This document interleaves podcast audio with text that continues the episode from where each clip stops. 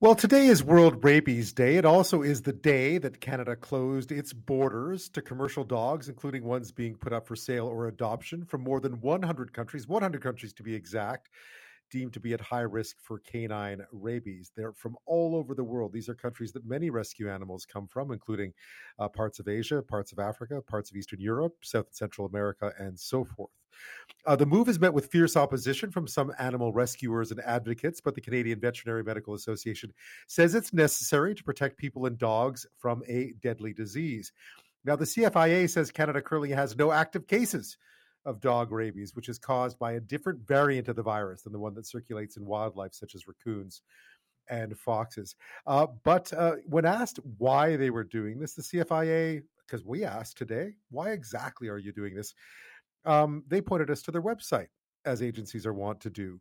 Um, meantime, those who advocate for rescues say that um, the areas that are now being cut off means that lots of dogs are going to be sacrificed for this. Joining me now is Camille Labchuk. She's executive director of Animal Justice Canada. Thank you for your time. Good to be here, Ben. So today is the day. Um, the impact then of this decision, it's finally come to be it's a really dark day for people in this country engaged in international dog rescue. And of course, it's an even darker day for those dogs. These are, you know, animals who are in countries without the same animal welfare infrastructure that Canada luckily has, who are dodging traffic in the streets, trying to escape from war zones like Ukraine and Afghanistan, um, you know, or maybe sold into the dog meat trade in countries like China or Indonesia. And for them, the future is now very bleak. I realize that a lot of this is quite um, quite informal. I mean, there's all these groups out there that do these kinds of rescues. You've obviously been talking to them as well. What's been their reaction to all of this? Well, initially, when the ban was announced, the reaction was shock because the government didn't consult any of them on these measures. Um, there was no consultation involved with the dog rescue organizations or the broader animal advocacy community, which to me is pretty surprising because when the CFIA, the Canadian Food Inspection Agency, when it produces a policy that affects, say, farmed animals and it has oversight over agriculture too, it consults for months or years. So, you know, for, for them, it was really shocking that they were blindsided with this.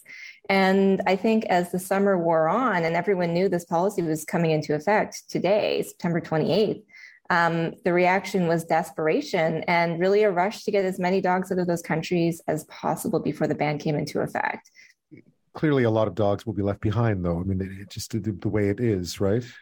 Yeah. Yeah. Tragically they will be um, canada's really been a lifeline for dogs in other countries who don't have the same animal welfare resources or infrastructure that we do and rescue organizations you know they're groups of volunteers and they're charities and they're folks who fundraise to pay for their efforts out of the goodness of their hearts because they think dogs deserve a better life and they want to unite loving canadian families with these amazing animals.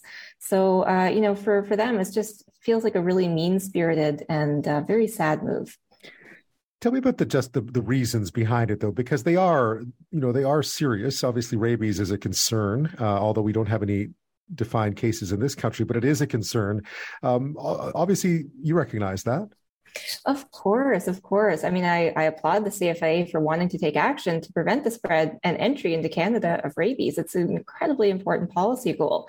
Uh, no one, and especially not the dog rescue community, wants to see dogs sick from rabies, dying, or uh, humans contract the disease as well.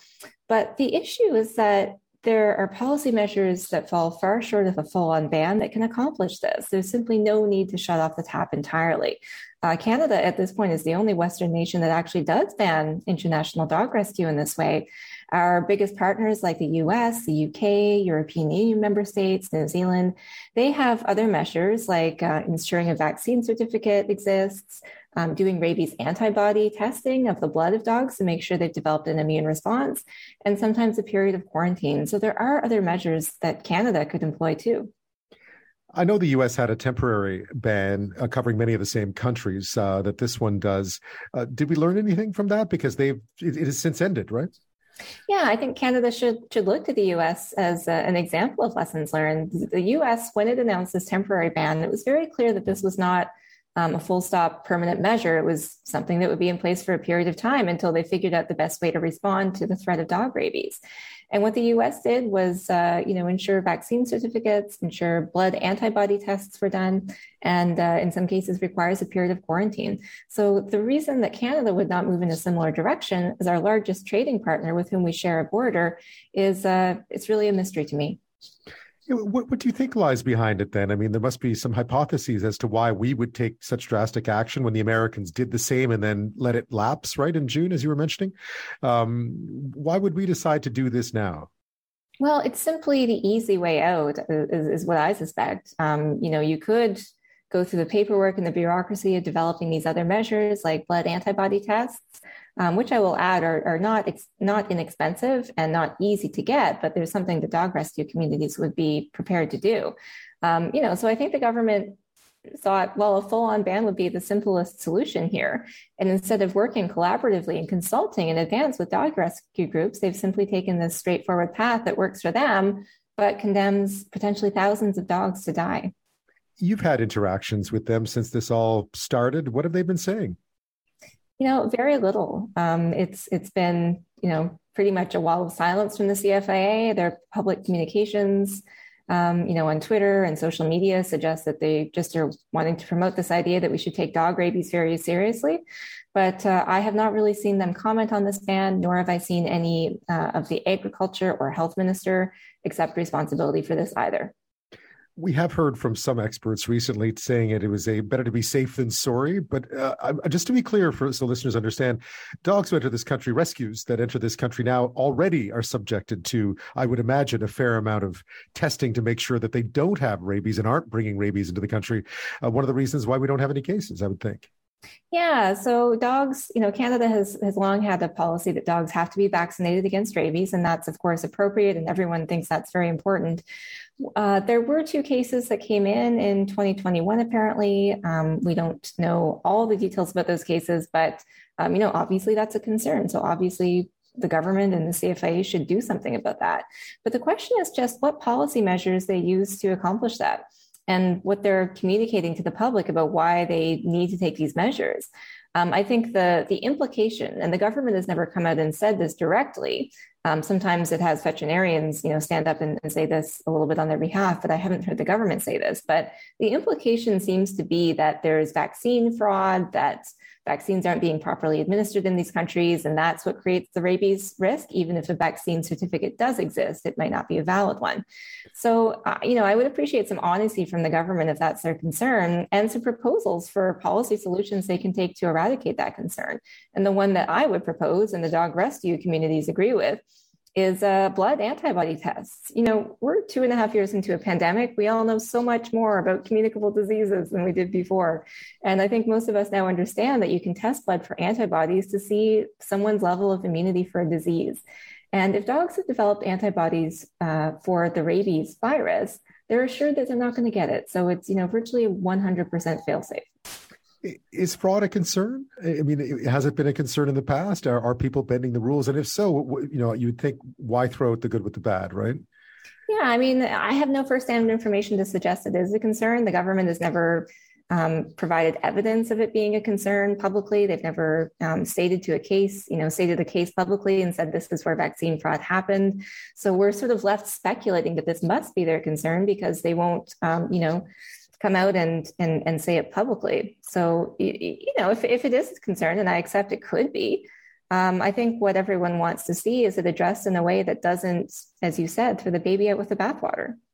I suppose if, if those closest to this issue don't know the reasoning behind it, then the rest of us are in the dark here too. Do you have any recourse? Well, Animal Justice and Soi Dog Canada, which rescues dogs from Thailand, and a group called the Rescue Dogs Advocacy Coalition, we've just filed a complaint, a regulatory complaint actually, with the CFIA's Complaints and Appeals Office. And this is a body that hears complaints about unfair treatment or improper policies or regulations produced by the CFIA. And so we pointed out to them why this ban is completely unscientific um, does not need to be in place and was implemented without any consultation with the affected organizations and individuals who are doing this work. So we're hopeful that cooler heads will prevail and the CFA might reverse course. Will that take time, though? I mean, in the meantime, uh, this is this ban doesn't have, unlike the American one, this ban does not have a time limit on it. Is that right? Yeah, that's right. And you know, obviously, the situation is is desperate for dogs every single day in many countries around the world. So, frankly, they don't have a lot of time, which is why I think everyone is so upset about this. You know, I, I can tell you in my years of working on animal protection issues, this issue has raised more public concern than almost any other one. We've received more emails and calls from the public about this than quite a few other issues that animal justice has worked on, which suggests to me that people aren't just going to sit back and accept the state of affairs. I think there's so many Canadians who've adopted loving dogs from uh, countries around the world and who really know uh, what it feels like to be able to offer a lifeline to a dog like that and how important that dog has become to their family. So I think eh, the, the one thing that's inspiring to me about this is that Canadians really are opposing this. And I think asking government to do better or at least explain at the very least you know offer a fulsome explanation of exactly why this sort of you know quite quite draconian measure was taken compared to something more middle of the ground you know, that would really help. I, I, think everyone agrees that rabies is a concern, and for the government simply to repeat the talking point that they're doing this to prevent rabies, um, you know, certainly may be true, but it's not helpful because they don't describe what objection they have to a blood antibody test that can assure rabies is not coming into the country. Well, Camille Labchuk, thanks so much for your time again. I appreciate it. It's my pleasure. Thank you, Ben.